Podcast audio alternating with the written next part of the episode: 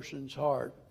Well, open your Bibles this morning to the book of Judges, chapter 15, and let me chat with you just a little while before we read our text this morning. In order to set the stage for our thoughts, I want to remind you of something that, well, it's something that you already know, and uh, something that that song alluded to. That's the fact that life is filled with uh, many difficulties and dangers, just like, just like the Bible told us it would be, and that's the way that it is. But sometimes the greatest danger comes to us in a form that we really don't expect. For example, we sometimes, you know, as Christian people, we think about the great danger of wickedness and the harm that it does to the cause of Christ. And certainly we want to avoid that, and it breaks our heart whenever we hear of some brother or sister in Christ falling by the way of the world. But uh, there's another problem that sometimes gets swept under the rug, it seems, that we forget about that can be just as dangerous. And in a manner of speaking, what I'm talking about can be a prelude to falling into the wickedness of this world. And what I'm talking about is weariness. You know, this is something that can trouble even the greatest servants of the Lord. And it's something that every Christian has to contend with. You know, we don't get weary of the work, but we get weary in the work. And it can affect us, you know, or be caused by something that is physical or something that is mental. It can be a, a conflict, whether it's domestic, vocational, or uh, ecclesiastical, or whatever it is. It can be something that would trigger it that, in spite of everything else going seemingly well, all of a sudden we find ourselves growing weary in the work of the Lord. And we find many examples of that in the Bible. I can't help but think about Elijah. I mean, if ever there was a great servant of God, it was Elijah. He was a man that, that boldly stood for the truth, regardless of what the world did and what others thought.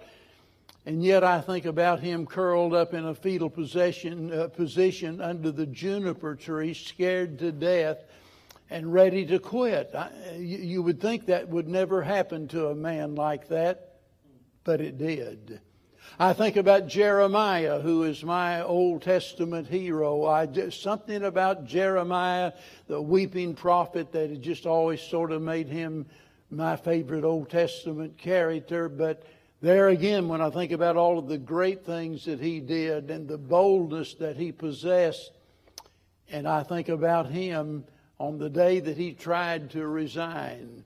He really did. He said, Lord, I quit. I'm through. I've had it. I'm not going to make mention of your name anymore. And you wonder what in the world could bring a man like that uh, to such a place that he's wanting to quit. And of course, we know he couldn't. He said, Your word was like a burning fire in my bosom, and I couldn't quit, but I wanted to quit. I was ready to, to give up.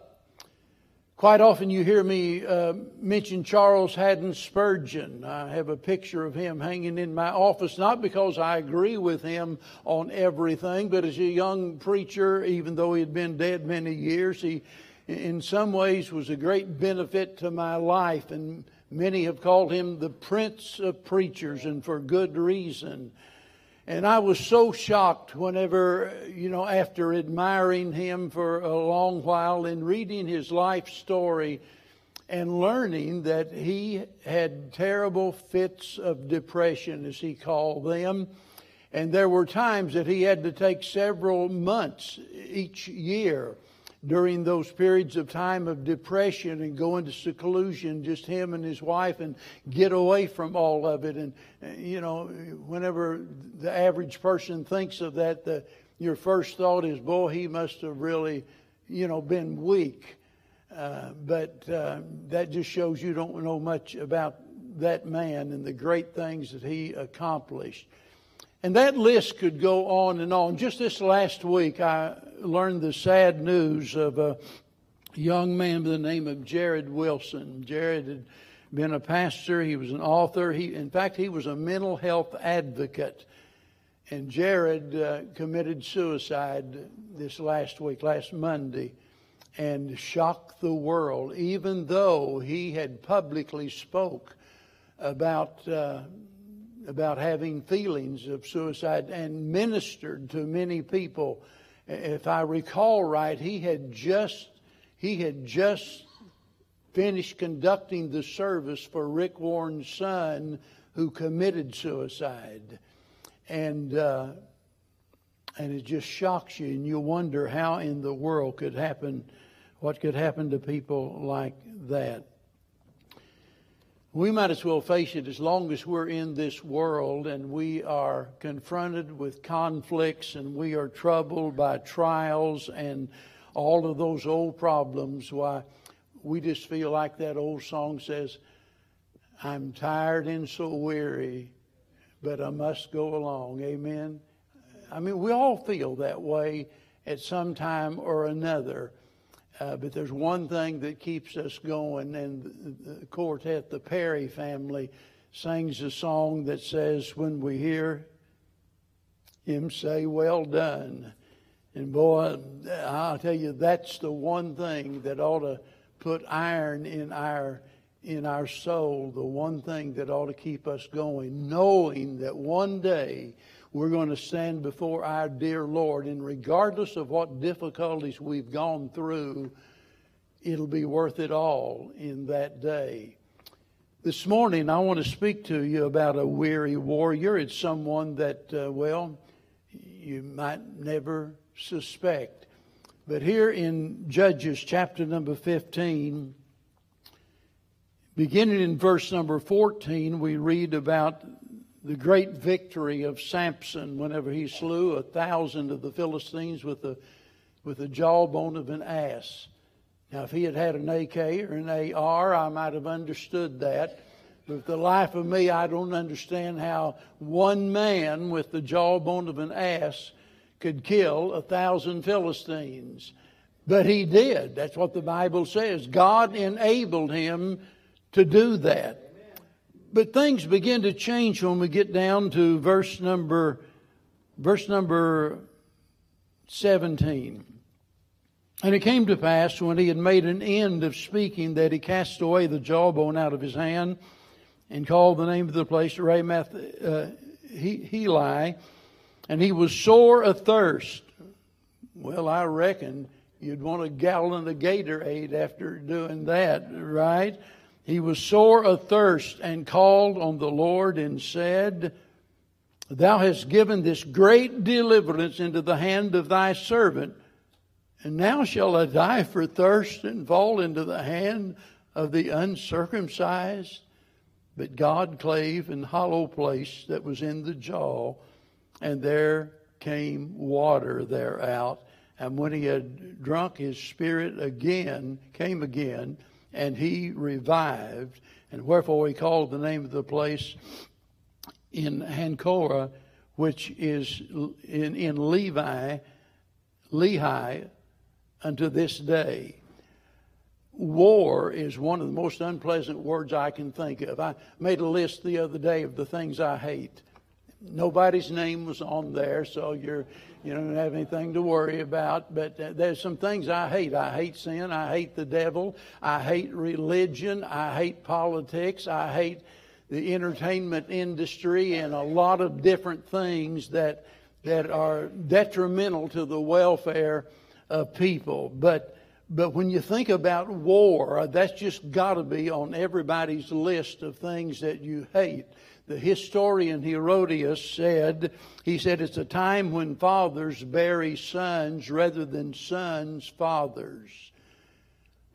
Well, that's a good way to look at it because that is exactly the end result of war. We send away our young men and women into battle, and, uh, the, and many of them die, of course, as a result of that. Plato said that war is always existing by nature. And then he went on to say that it was peace, not war, that was the real parentheses in human affairs. In other words, we can just expect that there are going to be wars, there's going to be conflict, there's going to be difficulty. And like it or not, this is the world that you and I live in today, and it's not going to change.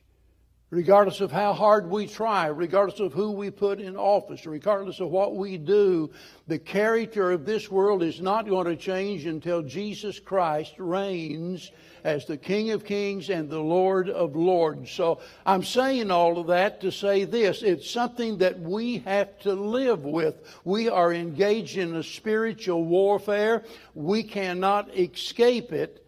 We're in it. And there's no way out of it. But thankfully, there's something that we can do that will instill courage, instruct us in the way that we ought to go, and inspire hope. Many years ago, I uh, ran across a verse in Romans 15, verse number 4, that just opened up a whole new world to me where where the Apostle Paul said that those things that were written aforetime, referring to the Old Testament, were written for our learning, for our admonition. And so many times when people are reading in the Old Testament, automatically they think, you know, what in the world does that have to do with us? Well, in reality, it has everything to do with us because it was intended to give us instructions and inspire hope in our lives today.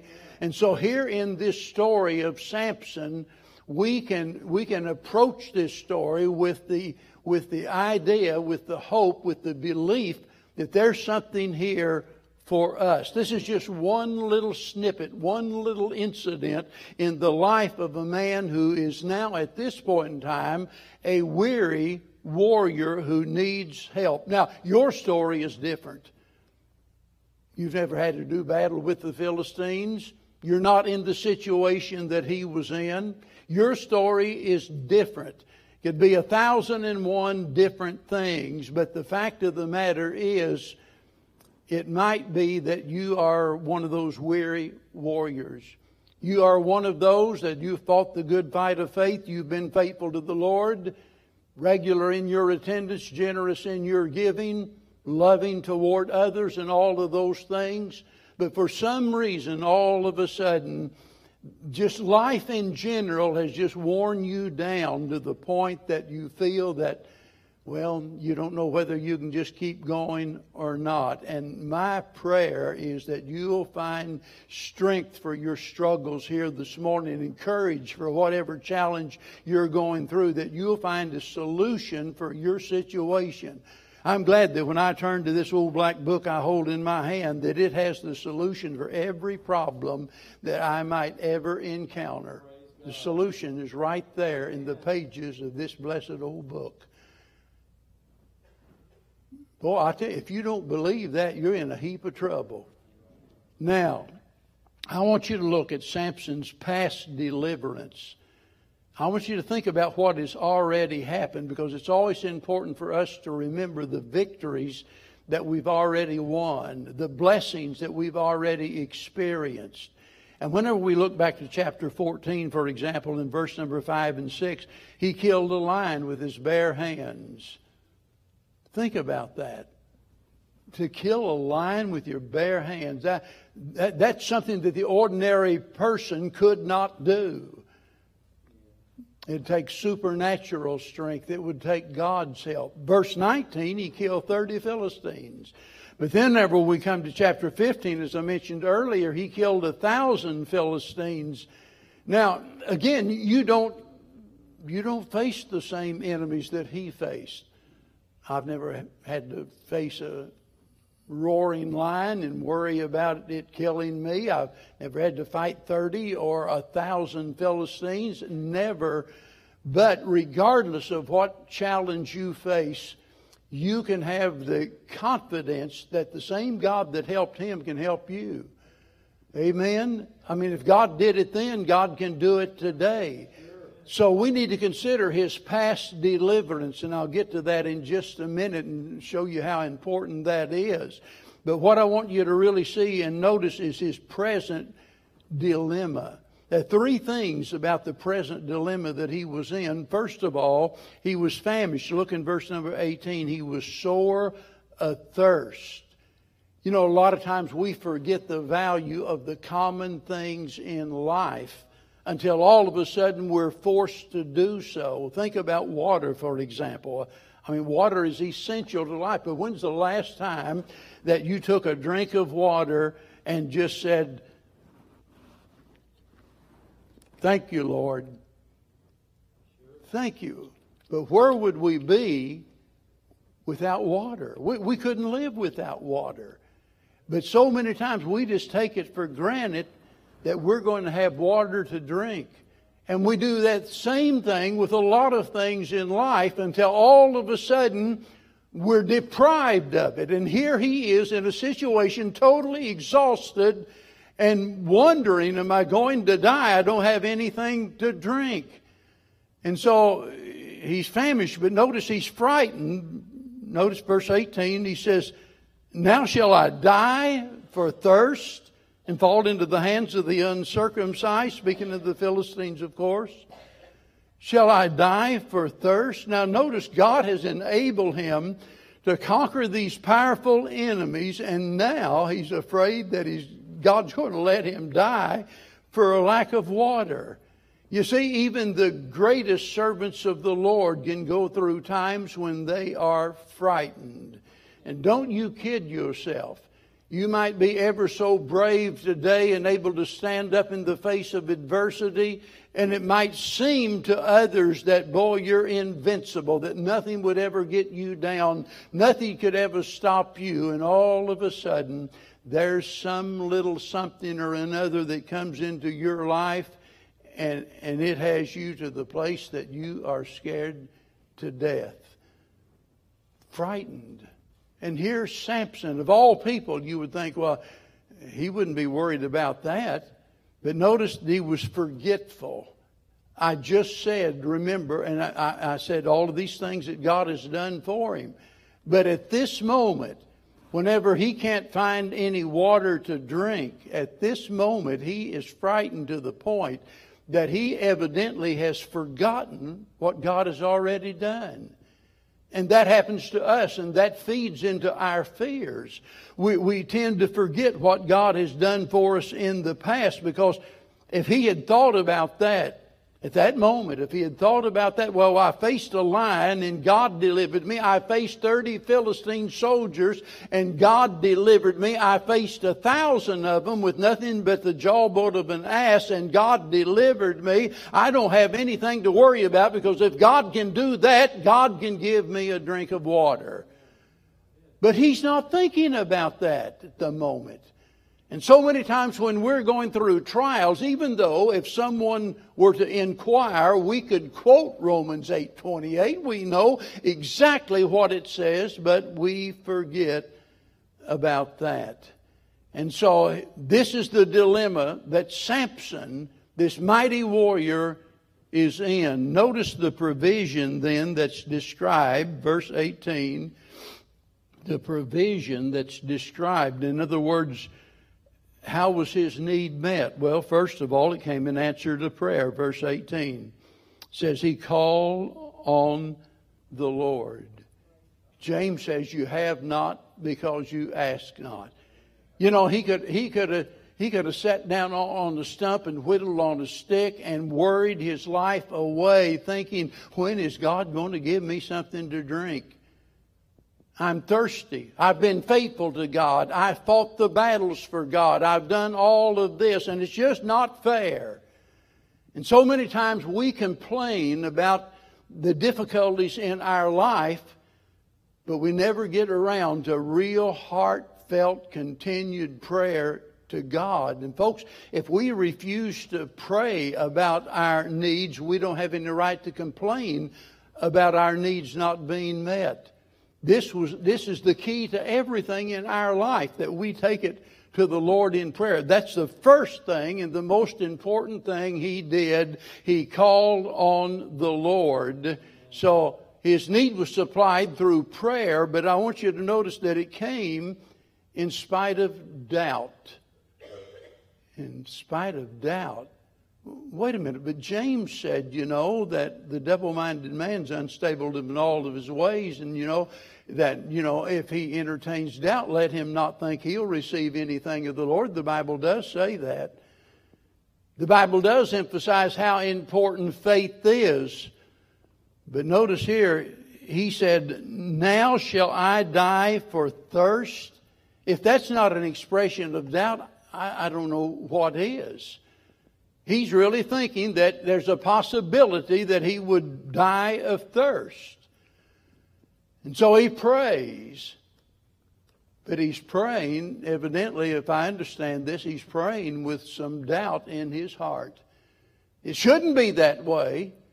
He should have just said, Lord, I'm bringing this petition before you. You know how hard I fought. You know how thirsty I am. You know how great my need is. I need water. And I believe with all of my heart that you're going to supply it. Now, he could have said that, but he didn't.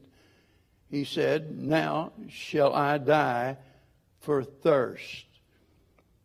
You know, it's a mistake for us to assume that God expects us to be perfect before we receive anything from Him. Be honest about it. How many times have you prayed? You prayed about something that was of great importance. You prayed about something that you knew that could not be could not be solved unless God intervened and you prayed but but yet, somewhere in your heart, you really wondered if God's going to do that, right? Somebody that was sick and you prayed for them, but yet you, you knew the cancer was to such a point that God's probably not going to answer this prayer. Or there's a home that is divided, a couple that is split, and divorce is intimate. It looks like there's no possible way to salvage that marriage. And you pray, God, restore that marriage. But deep down in your heart, you think to yourself, it's not going to happen. It's gone too far. Or maybe you're praying for some lost person.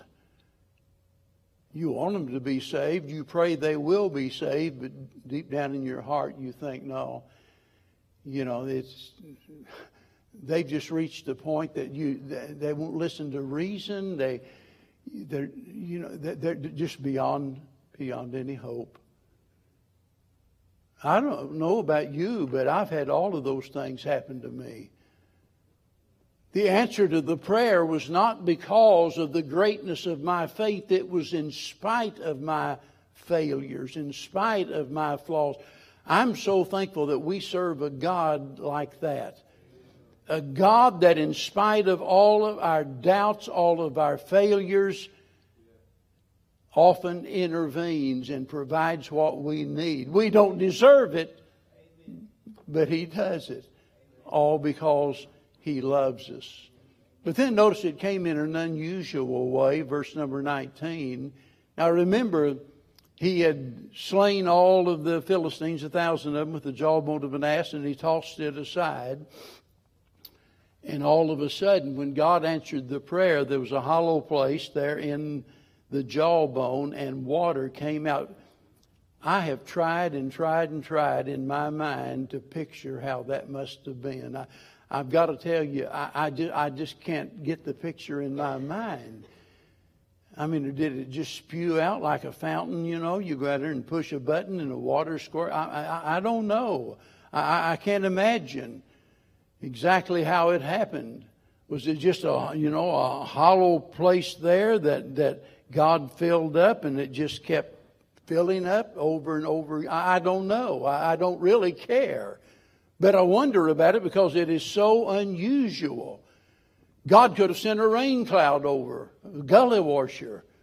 God could have done a lot of different things. He could have sent a lightning bolt that hit the ground and all of a sudden uh, uncovered a spring of water. He could have done it that way. God could have sent a messenger, someone that, you know, was toting a five gallon bag of water. I, uh, but God didn't. He did it in an unusual way and an, unexpected way. But notice that God supplied his need out of what he already had. It, it was there. He tossed it aside. It was laying there, it, but he already had that. God didn't provide it from some other outward means. God took what he had and provided what he needed. And so many times we pray for God to meet a need in our life, and we're always looking out there somewhere that God would send someone or God would give us something or that God would do something that we don't have that would provide the need that we desire. And in many cases, what we need, we already have. We just haven't recognized it yet. I think God works that way in churches. So many times, you know, we think, well, boy, what we really need is this fireball to come in and help out, you know, with the young people or with the Sunday school program or this or that. And I'm so glad that we can look around and see how God has worked and, and that God has raised up from our own congregation people to meet those needs. Amen. Isn't that wonderful to see God at work that way, providing what we need out of what we've already got? You see, you've got a whole lot more than you think you do because with God, you have everything you need. He can take what you already have and make it sufficient to meet whatever you need.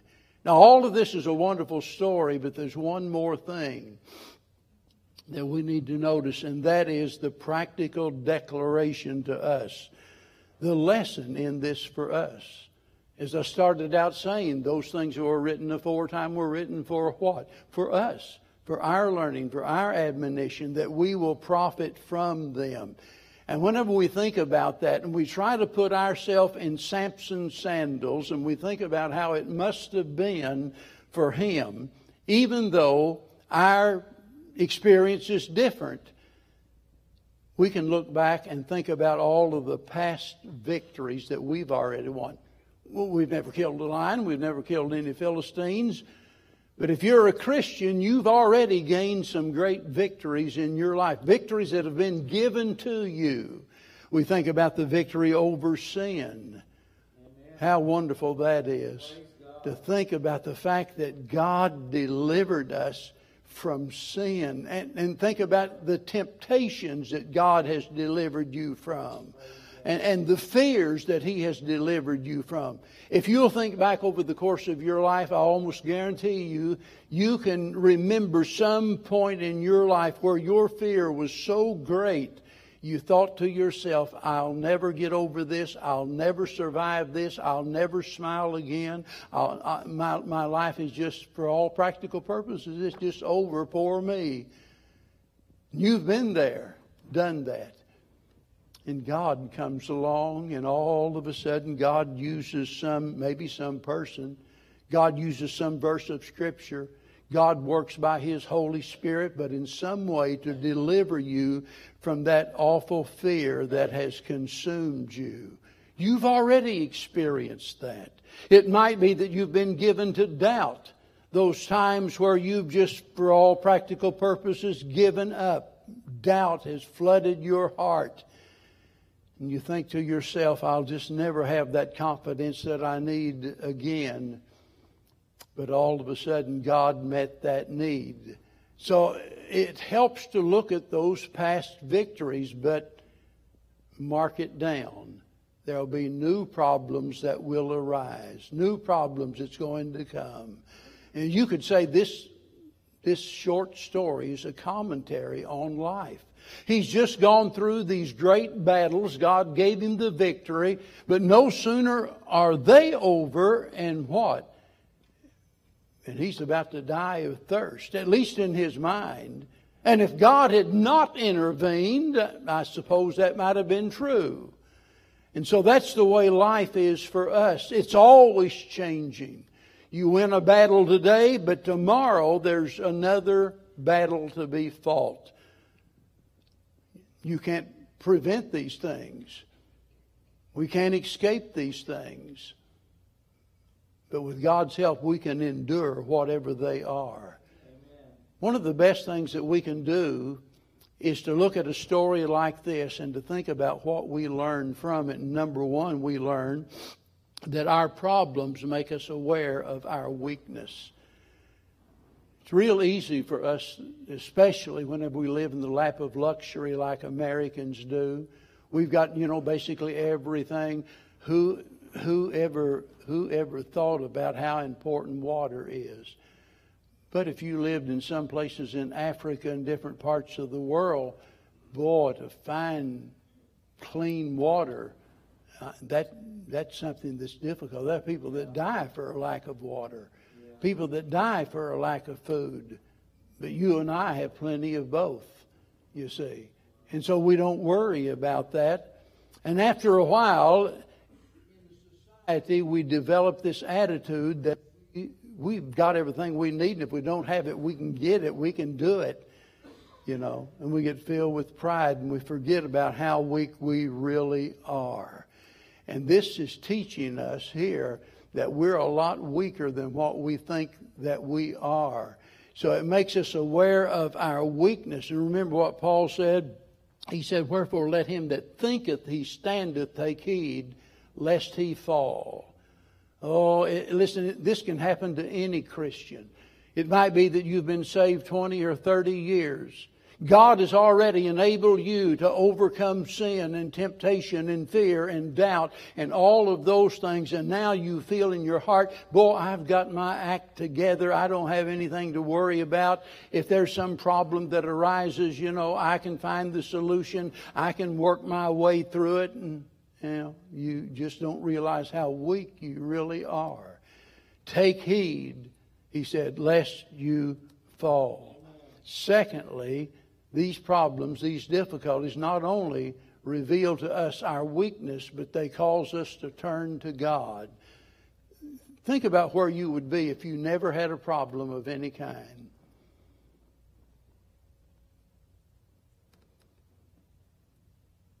Go on, back through your mind. Go back to your teenage years or before that. Never got sick, never was hungry, never had any needs, never had any trials, never any problems. You wouldn't be worth a plug nickel. None of us would. Because it's out, uh, listen, it's out of our troubles and trials that we realize that we are too weak to cope with life as it is, and that we are in desperate need of God. That higher, higher power that some people speak of. That we need God because we can't do it on our own. And so these troubles teach us to depend upon God. Now we think about troubles as always being, you know, something that is bad, and certainly they're bad in the sense that they're painful. They're bad in the sense that they dash our hopes and dreams to pieces. But even those bad things become good things when they cause us to finally turn to God for what we really need. The most important thing out of all of this is not just that it shows us our weakness, not that it shows us our need of God, but the fact that it gives God an opportunity to demonstrate His mighty power. Read the story of Samson and the you know, it might be the first thing you think of that this is intended to show us Samson's great strengths. No, it's not. The whole story of Samson, I mean, from beginning to end and throughout all of these battles, in every situation, the main point is not to show us his strength, but to show us his weakness that we might see God's power. That's what it's all about there just a mention of Samson's name, and we think of some guy that's nine foot tall with 30 inch biceps, and he's a giant of a man, and his size didn't make any difference because his strength was not inherent. It was not something that he had of himself, not something that was imparted by others, but it was something, in fact, that only God could do. And so, whenever things come into your life, troubles come your way, think about it that it's, look, it's, life isn't all about you, and it's not all about here and now. It's about God and it's about later. And sometimes those trials that we despise the most, the things that we least desire can be the things that we most need. Think about Joseph. Now, what a, what a sad story that is that his own brothers threw him in a pit and sold him into slavery, went back home with this made up story that evidently poor little Joseph has been consumed by some beast. You know, here we found an article of his clothing and the blood on it, and so, Daddy, I guess, I guess he's gone. I guess it's just us now. And to let their father live all of that time thinking that Joseph was dead. I mean, how cruel can you get? And so here is poor little Joseph sold into slavery, sold into Egypt, and there he is, and you know the story. My, falsely accused and thrown into prison. Nobody cares about poor little, poor little Joseph. So terrible, so unfair that God would let something so bad happen to a kid that was so good. But follow the story, and you come down to the point that in the end, because he was there, because all of that had happened, as a result of him being sold into Egypt, as a result of all of that, he became the physical Savior of the world. He had the key to the storehouse for the food that people needed. God used him as his instrument, literally to feed the world. And I love that story when finally, you know, when finally the brothers come down into Egypt, they're looking for food. In their mind, they don't need Joseph. We'll get rid of him. He's just a brat. He thinks he's better than we are. We'll get rid of him and his silly dreams, and we'll just sell him into slavery. Tell Daddy that an animal ate him. And now here they are down there knocking on the door begging for bread. And they don't even realize at the first that they're dealing with their own flesh and blood brother, Joseph. And finally, as they come back, and it's finally revealed to them who he is, and he, he told them, he said, he said, you meant it, you meant it for evil, but God meant it for good. Wouldn't it be wonderful if we all looked at our trials and troubles that way? The old devil meant it for evil, but God meant it for good. And he said, I'll tell you what, he said, load up the wagons, boys, and go home and get Daddy and bring Daddy down here because I've got everything Daddy needs. They went back with that story, and Jacob couldn't believe it. I, it but when he saw the wagons, it says, he saw the wagons loaded down with the supplies. Can you imagine? Can you imagine how happy he must have been when he started out that day?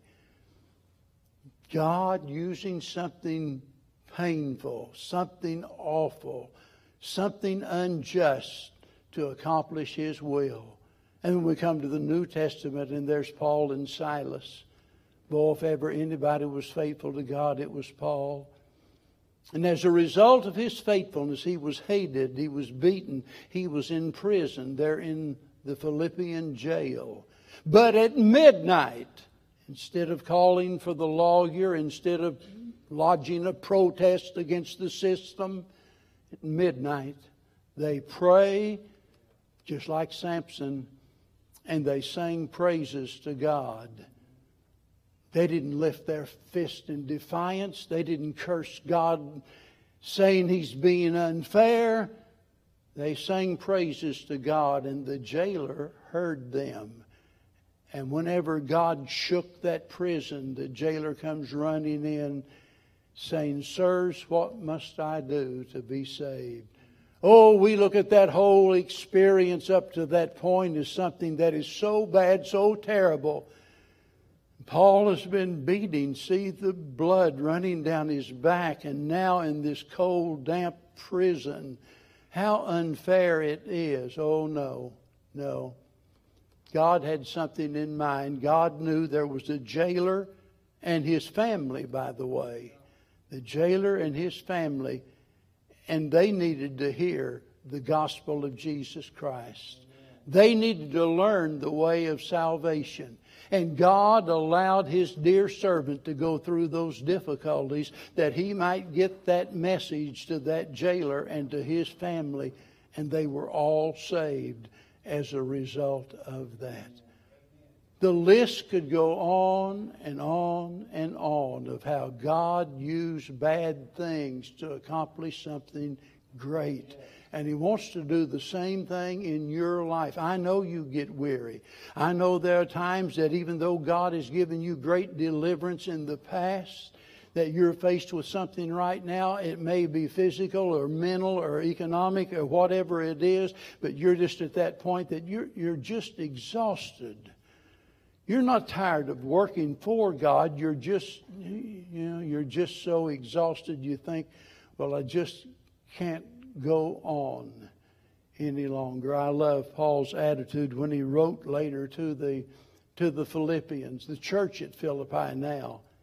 He's writing to that church and he says, But I would that ye should understand, brethren, that the things which happened unto me.